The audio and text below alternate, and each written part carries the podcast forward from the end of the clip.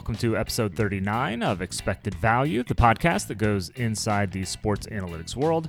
I'm Paul Carr from TruMedia. One business note before we get into the show TruMedia is hiring.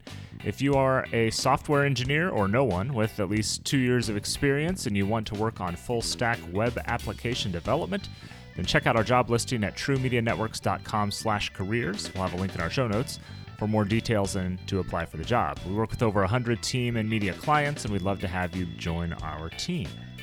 Now, on with the show. This week's guest is Alex Vigderman, lead research analyst at Sports Info Solutions. If you work in the sports analytics world, you've probably heard of SIS, Sports Info Solutions. We had Mark Simon from their company on with us previously. In this conversation, Alex and I will talk about what Sports Info Solutions does, what he does as lead research analyst, compiling the SIS Football Rookie Handbook, analyzing strengths and weaknesses of Florida quarterback Kyle Trask, another draft prospect that numbers suggest is undervalued, Sports Info Solutions Total Points Model, which measures individual contribution in football, creating metrics without necessarily knowing a player's intent on a play, fine tuning their defensive run saved stat, the SIS Defensive Fantasy Baseball Draft, his takeaways from this year's SABR conference, and Alex's path into sports analytics as a psychology major at Penn. Then TruMedia's Albert Larcada will join me to react and wrap things up. Without further ado, here's the expected value conversation with Sports Info Solutions' Alex Vigderman.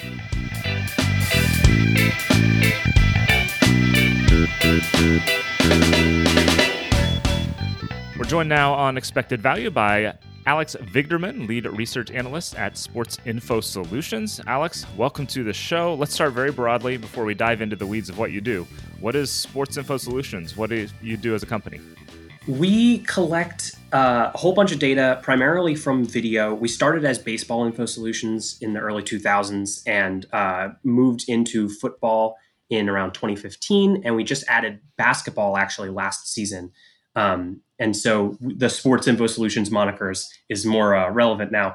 And we basically do most of our data collection from video using uh, what we call video scouts, dozens of, of people who are watching games to collect various data points. So uh, we're the primary data provider for play by play for Fangraphs, for example, for baseball. And so we collect all of the various play by play things, but also more advanced items, particularly as it relates to defense. So we'll record lots of different uh, data points that are you know creating more nuance to uh, defensive analysis in terms of things that that players did a little bit well or a little bit poorly grading the difficulty of plays plotting where they were hit how long they took to get there uh, all that kind of stuff.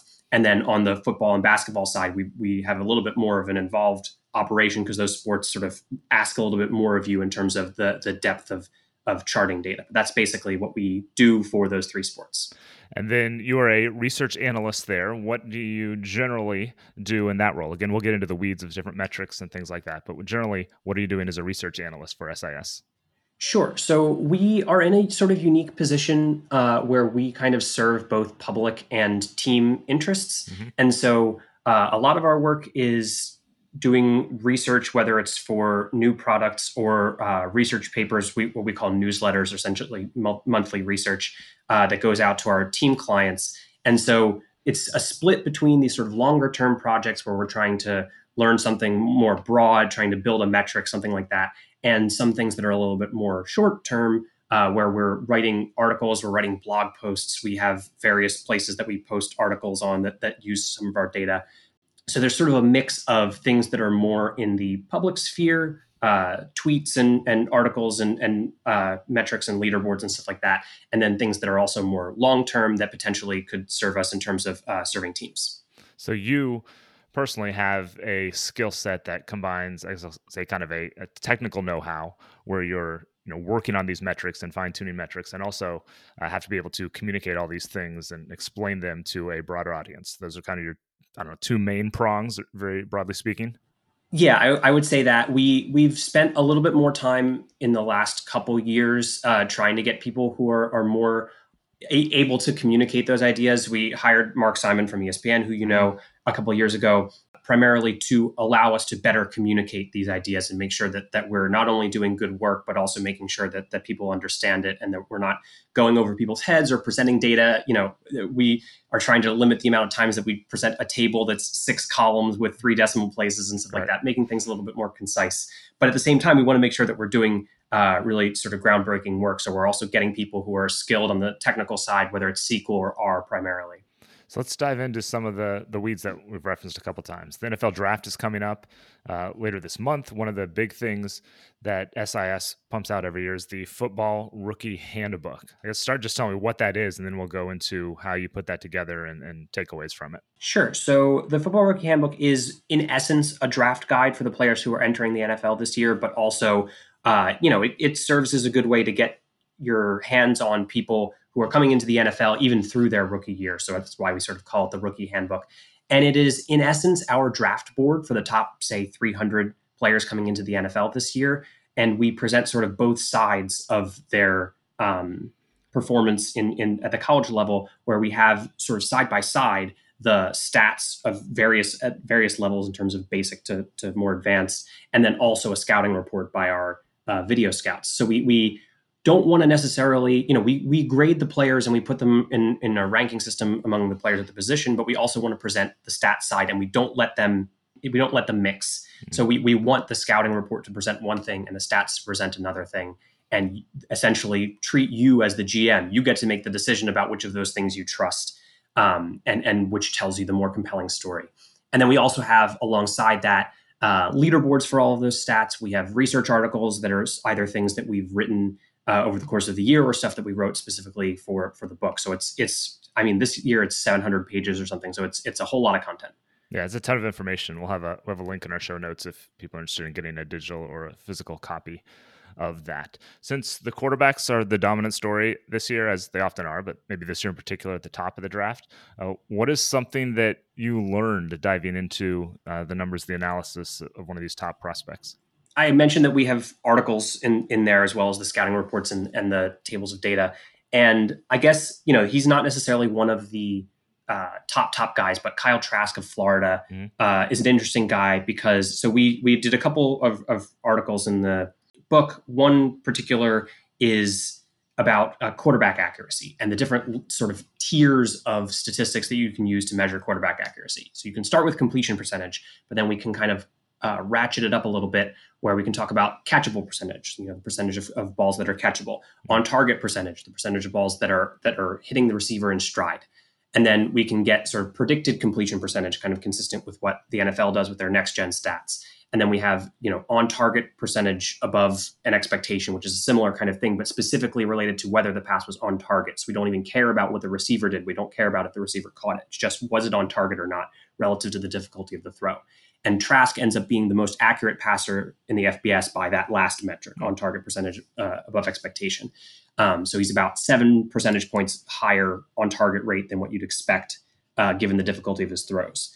But in a different article, we had on off splits. And so we looked at some of his high level targets who are also coming out this year uh, Kyle Pitts, the tight end, and Kadarius Toney, the wide receiver.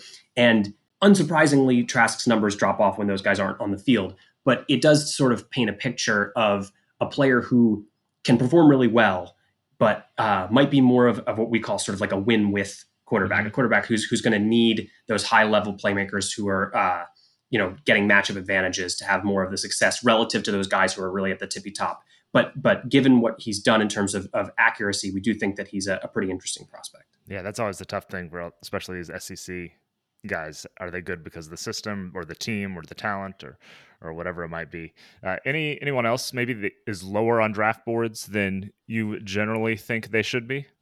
Uh, yeah. I mean, so I'm the I'm on the stats side of this primarily. I'm not sure. a, a, football scout, so I, I tend to get more excited by the guys who sort of uh, you know, this year we have what 18 different leaderboards per position. So if you just like look across the leaderboards and you see the same name at the top, mm-hmm. you start to get kind of interested. So Greg Newsome the second is a, a, cornerback who's who's coming out, and we have him as the the sort of the, the next tier after Patrick Surtain the second, Jaycee Horn, and Caleb Farley. So we have a, a total value metric, which is sort of similar to like a wins above replacement type thing um, called Total Points. Yep. And uh, Newsome was easily pacing the position in terms of, of total points winning coverage. Uh, so, so he's at the top of that list and is one of the sort of like second tier guys from a scouting perspective.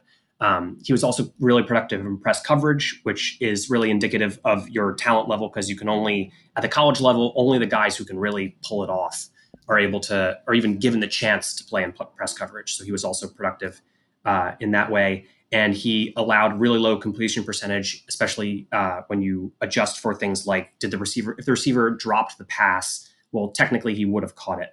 Um, or if the pass is uncatchable. So if you make sort of adjustments like that that are sort of uh, isolating the effect of the defensive back on uh, the receiver's ability to make the catch. He looks really good from that perspective. And he also makes a lot of uh, pass breakups. So making a lot of impact, really, uh, you know, t- uh, clamping down on, on opposing receivers and is, is not necessarily one of those sort of top, top guys. You mentioned total points, which is one of your know, headline football metrics, I guess we would call it. Uh, at the NFL level, you've done a lot of work on it this year and explaining and, and what goes into it over the past couple years. So let's just start there. What is total points? How do you put that together in creating, as you said, kind of a football version of war? Yeah. So total points essentially starts with expected points added. So at, at a you know play by play level, we can say how much a you know a third down eight yard pass on on third and four is worth compared to an eight yard pass on first and 10 and you know we also care about the location on the field and stuff like that so we can turn the value of a play in terms of expected points added and uh, start distributing that among the players involved so we have a whole bunch of charting data we have participation data so, you know so how which player was on the field and doing what on, on each play and so we can say for this play you know it was worth one point in general but the offensive line didn't do a great job, so we might give them even negative credit relative to that. And the quarterback was able to make an accurate throw, and the receiver caught it in stride and, and made a guy miss after he caught the ball. And so we're going to use all of these different charting data points to sort of apportion the credit to the different players involved. So um, we're we're constantly improving on this, and we're we're adding stuff every year. But that's sort of the way that we want to evaluate players at a holistic level and um, in the book this year, we also added uh, total points rating, which is essentially a, a sort of Madden rating style uh, evaluation of players on a per play basis. So not just the total value of that player over the course of the season, but especially this year where teams played a whole bunch of different numbers of games. We wanted to have a per play metric that was able to uh, encapsulate how a guy did in whatever sample he had. Um, so that total points rating is essentially, you know, on a Madden or a grade school rating of 50 to 99. And, and so that's a good way to sort of evaluate players uh, regardless of how much they played.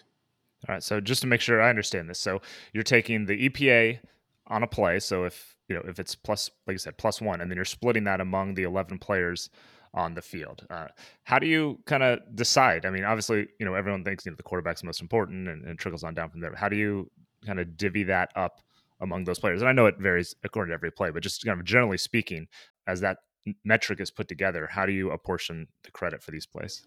Yeah, so I guess also I the best way is probably to start with just a sort of average passing play. So every play, first of all, is evaluated uh, in terms of the the nature of the play in general. So we know that that passing is more valuable than rushing on average, and in particular, in certain uh, down distance and location on the field situations that might be modulated. So we actually make an, a sort of initial adjustment where we say if you called a run on third and nine, there's just less credit to go around. It's just like a bad situation to be put in, mm-hmm. and so the players actually get fiddled with uh, related to that. But uh, so the ball gets snapped, and the offensive line, you know, let's say one guy does uh, blow a block, he gets beaten off the line we essentially take the average value of plays in which that happens and uh, use that as, as a piece of information to say that's how much value the offensive lineman was sort of costing his team.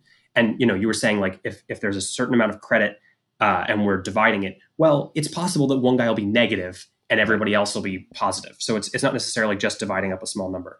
Um, so that you know that negative number well, that made it more difficult for everybody else. So the, the quarterback gets a little bit of that credit back because he was put in a bad spot. And potentially the receiver also gets uh, a little bit of credit because he was sort of making a play in an odd situation. So then we also estimate the value of the throw based on how deep it was thrown, what the coverage was, what the route was. uh, all that kind of stuff. And then, you know, was the pass on target, and and how does that affect the expectation for yards after catch, for example? The receiver does he is he able to get yards after catch compared to that expectation? So, you know, a screen we expect him to get more yards after catch than a curl, for example, and so we build that in, and then essentially all these things are sort of creating an expectation for what a player would do in a certain situation and then how did he compare to that expectation in terms of uh, yards gained or, or completion percentage or any of those sorts of things. And you know these are not decisions we're making play by play as you said. This is a, you know, a code base that's acting on everything uh, simultaneously. So we're, we're not grading plays. We're not you know we're not doing any of that kind of stuff. We're just using what we view as these small little objective data points and kind of tying them together. Yep. So one question I'm sure you get a lot, and I hear a lot anytime there's tracking involved in football data, is we as outside observers don't know what, what the player is supposed to do, so to speak. What is his job on the play? How do you respond to that? Because you know, in some ways, legit question, and in some ways, I think there's you know reasonable answers. And so, what, what's your response to that question that comes in a lot? I think it's a totally reasonable complaint you know, we started in baseball. It's a lot less of a problem in baseball. Right. We have a little bit of, of, that kind of stuff with, for example, um, pitch location and command.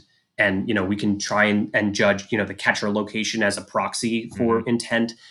And in football, yeah, I mean, one thing that came up in a conversation on Twitter probably two months ago was, you know, if, if a guy blitzes, but he he really was blitzing late you know, he, he wasn't initially planning on doing that, but the situation dictated that it made sense for him to do that. The running back stayed into block or whatever.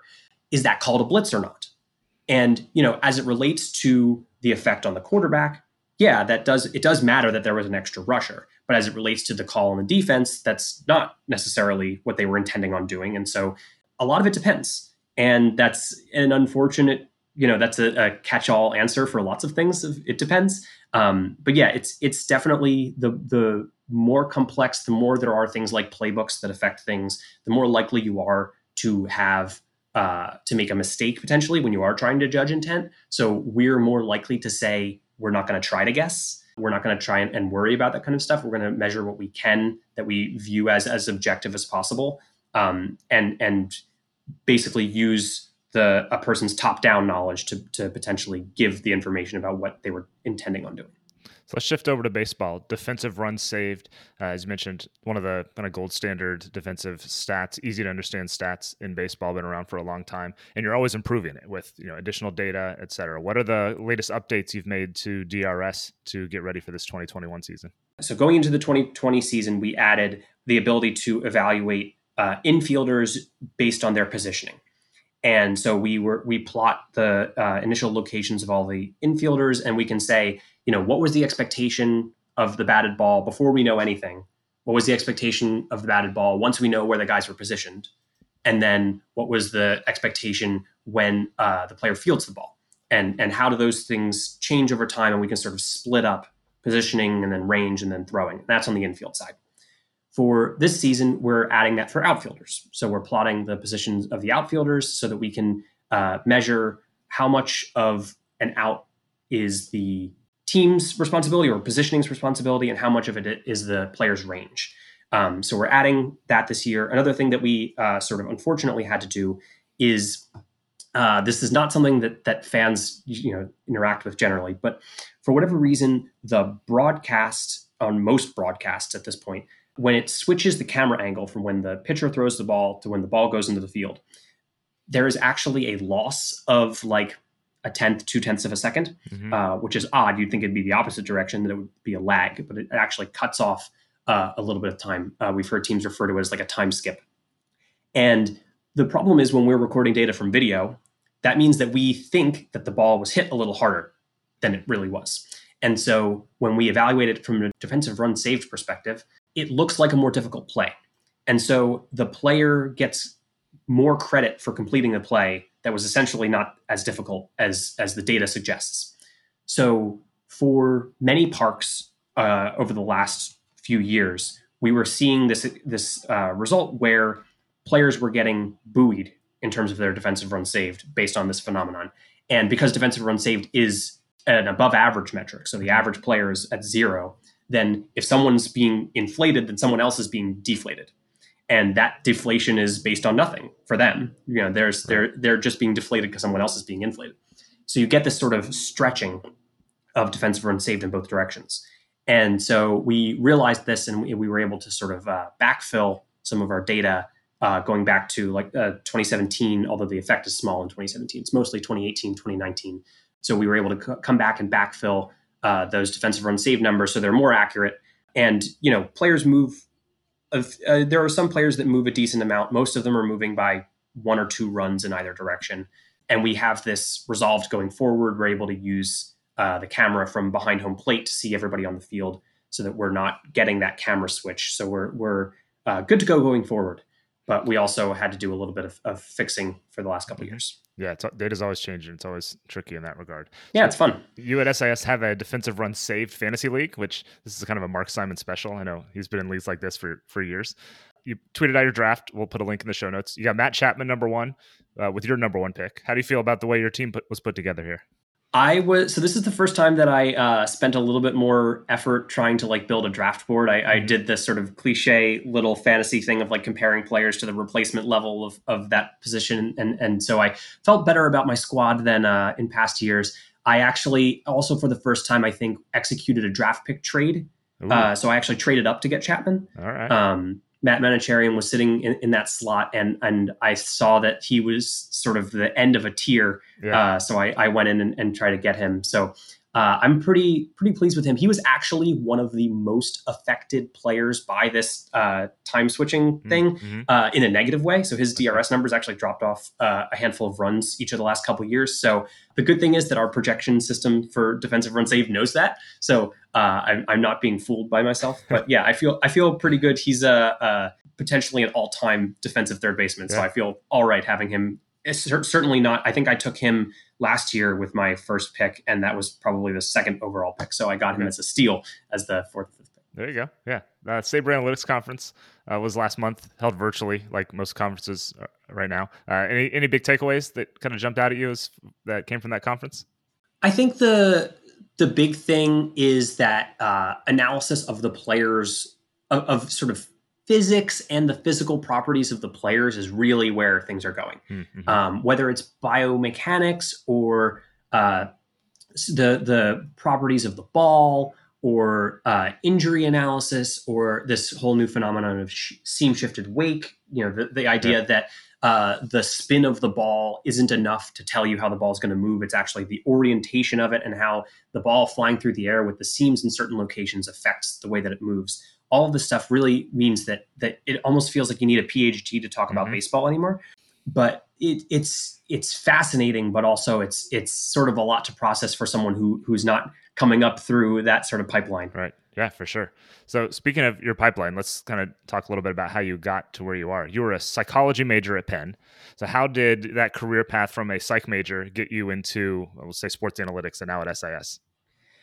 Yeah, I uh, so I was I was a math and science person in, in high school, and uh, then I proceeded to like pass out of the the first level classes, and so my freshman year I took like more advanced classes and got destroyed by those mm-hmm. and felt discouraged. uh, and so I also was really interested in uh, the psychology class that I took, and I also had parents who were very supportive of the idea of using college as an opportunity to learn about things that you're interested in, and not mm-hmm. necessarily worrying about the sort of professional side of it afterwards. And and you can build skills in other ways and you can market yourself in other ways but uh, college is a unique opportunity to learn about other subjects. And so the psychology major i found fascinating. And you know i was able to get minors in math and statistics which allowed to get allow me to get a skill set that was more marketable to the things that i was eventually going to be interested in doing. That said off the bat coming out of college, I was not sufficiently marketable to get those kinds of jobs. So I ended up having a job in, in the healthcare IT industry. And so it was sort of off to the side. Uh, I was doing a little bit of stuff on the side in terms of, of the technical side, but I eventually just decided, you know, I want to do something that's a little bit more quantitative in nature. And so I started applying for jobs in whether it was consulting or or you know quant positions and stuff like that, but also uh, on the sports side, primarily on in baseball because that's where most of the jobs were. This was at the time in 2015, And um, I actually applied to work for, at the time, I guess it was Baseball Info Solutions, and didn't get that job. But they referred me to the Boston Red Sox, who had an internship that was uh, open. And I took that internship and worked there for a year. And then it turned out that the Sports Info Solutions job was available again a year later. And so I applied again, interviewed, and here I am. And and the funny thing is that I I you know came from the baseball side and the company was mostly baseball, but then within a year or so of me starting, the person who was primarily running the football stuff ended up leaving. And so I as a person who was interested in, in both sports sort of took up the football side. And so now i spend more of my time on football but i'm also able to do both which is great. It's not you know if you're working for a team you're so focused right. on on that one thing. And and the working for a company like this does allow you the ability to kind of do a bunch of different things. Yeah so I think your your college path is interesting to me. So if someone who's interested in just say sports analytics in general comes to you and, and, asks about what you did, you know, majoring in something else, but also you know doing some data science or analytics or whatever we want to call it on the side a little bit, uh, what would you say? Because it sounds like there's kind of pros and cons of both approaches. What would you say to someone who's trying to figure out uh, how to attack that in college? I think it's an interesting idea. I think if if I had my druthers, I might have flipped things where the major might have been on the quant side, only because there's a certain amount of depth that it, that you need. A lot of the the courses that you take in college for for whether it's data science, statistics, stuff like that, you get your toe dipped in, but you're not necessarily able to jump into to stuff in the workplace or something like that. Mm-hmm. So that said, those things, whether it's you know the, especially the data science and statistics stuff, there's tons of online resources, and so th- there's more opportunity than ever to learn that stuff on the side. And there isn't necessarily that opportunity to learn some of these more like liberal arts things. And what I will say is that having a different domain knowledge does allow you to think about things in a different way. You know, it's it's not right to say like you're a robot and you're, mm-hmm. I'm doing math, math, math, but uh, you, you, having another frame of reference does allow you to, to think yeah. about things in a different way, and and certainly for psychology specifically, it allows you to think more about heuristics and biases and, and, and the way that we mm. consume information and the way that we might be thinking about things wrong. You know, you can also think about working in, you know, if, if you did research in like ecology, well, there's lots of natural phenomena that kind of mirror themselves. And so there, there's all kinds of different sort of tie ins that you can take from different subjects. And certainly as a person who is involved in the hiring process at our company, I'm, I'm always interested in people who are coming from those different directions because I think that they might provide there there's all different kinds of diversity that you can pursue, and and that's one uh, sort of aspect of diversity. Yeah, no, I like that. It's, uh, it's always interesting just how the paths people take, how they get there. So many different ways to get into these fields. So we like to wrap things up with our playing favorite segment, where we rip through a number of your favorites, kind of quick hitting type of questions. So we're going to start with what is your favorite number and why? The the easy answer, I guess, would be 26 because I was born on the 26th and as a kid i i just sort of i grew up in the philadelphia area so i liked the the guys who were number 26 alex arias was 26 and then of course chase utley who was a much more uh, substantial substantial player. Yeah that's probably that's probably the, the right answer. Stick with 26 so favorite player as a kid is usually our next question. So arias and utley those might be the two leaders for you those are the two leaders. So the reason I was I was uh, hemming and hawing on the number thing is because I, I also kind of liked the number eight because it has sort of like an, aesthetic thing. You, you, turn it sideways and it looks like infinity and mm-hmm. whatever. It's it's kind of a funny number. And and again, Phillies player at the time, uh, Shane Victorino, who had you know Victorino, Vigderman that kind of sound the same. And so uh, I had his his jersey. And so yeah, he might be uh, my favorite player as a kid. That was sort of on the older end of, of kid at the time, I suppose. But so you mentioned Phillies fan, grew up in the Philly area. Uh, you have a favorite Philly cheesesteak place, or is there some other Philly restaurant that people should go to instead if they go there? Uh, so so if we're talking about other other Philly things, I would certainly recommend uh, DiNic's roast pork, which is in Reading Terminal yes, Market. I've had that. Um, Wonderful. Yeah, I I used to watch the show Man versus Food, and the, the host of that did a, a top fifty sandwiches in the country, and, and that was his number one sandwich. Mm. In terms of cheesesteak places, I would I would say Jim's on South Street, which is uh, actually across the street from a pizza place, and there's what they call a Philly taco or a, a South Street special or whatever, where you wrap the cheesesteak in the pizza. So yeah, that's that's probably what I would insist you try if you are not anywhere close to a heart condition. yeah, no, that sounds good. Do you have a favorite nerdy thing that you track? I so in the past, it probably was that uh, in my freshman year of college, I tracked uh, the performance of myself and, and, all of my friends in, in playing Super Smash Brothers.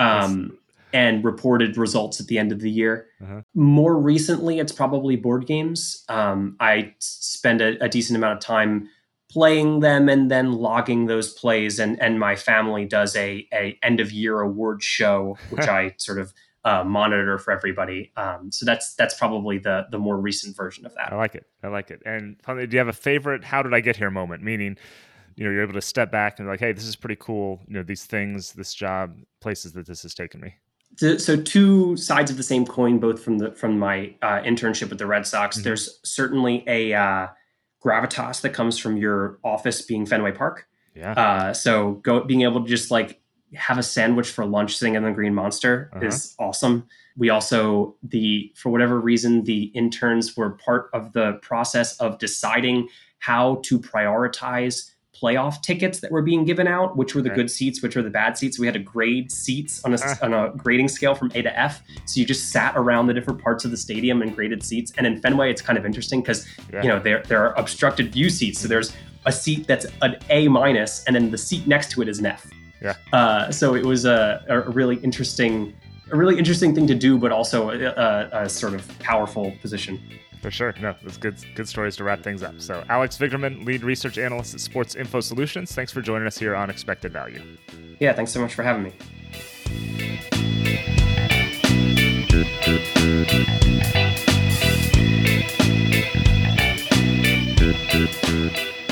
Back in the TruMedia studios, I'm Paul Carr. Thanks again to Sports Info Solutions Alex Vigderman for joining us on the show. You can follow him on Twitter at VigManOnCampus, V-I-G Man on Campus, and check our show notes for links to get the SIS Football Rookie Handbook, read about their total points metric, defensive runs saved, and much more.